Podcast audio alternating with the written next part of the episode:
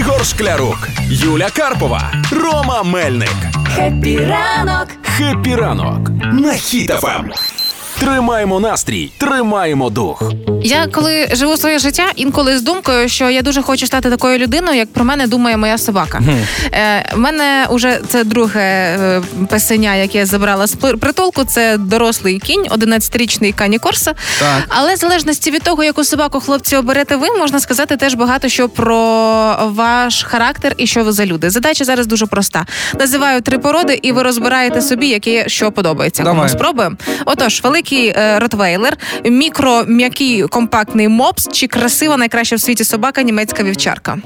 Беру ротвіллера. Так. Як ти думаєш, якщо я зараз скажу е, вівчарка, то Юля мене з'їсть. Тому я беру е, мопса. Е, Мопса. Ром, ну по-чесному, вівчарка, ну ти ніяк не підходить. А Я вже вже тебе бачу. а ти ротвілер такий, добренький, що- а товстенький дядько з мопсиком.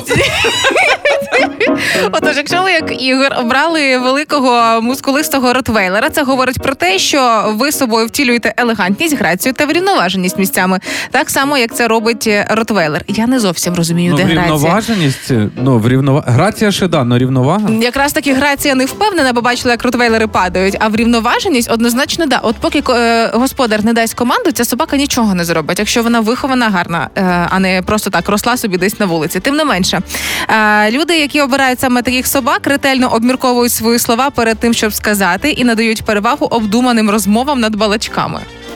Ну, що я тут можу сказати?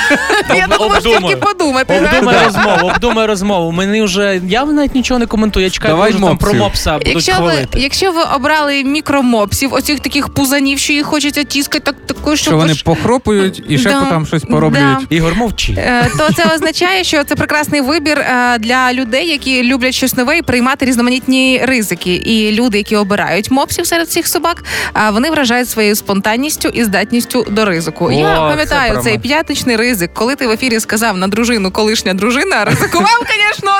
І в той день він ще відкрив кав'ярню. Дав гроші, а кав'ярню не побачив. Да?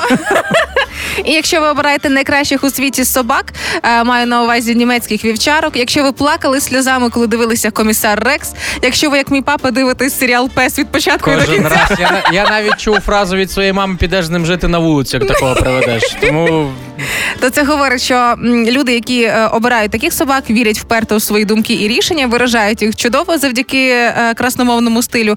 І більше того, навіть вміють використовувати свою творчість для непередбачених якихось рішень. Коли ти хочеш комусь щось сказати, то можна взяти великий пензель і написати це на стіні. Соня Морозюк. Да. Ну, я- а я думав, ти за приказ, великий пензель.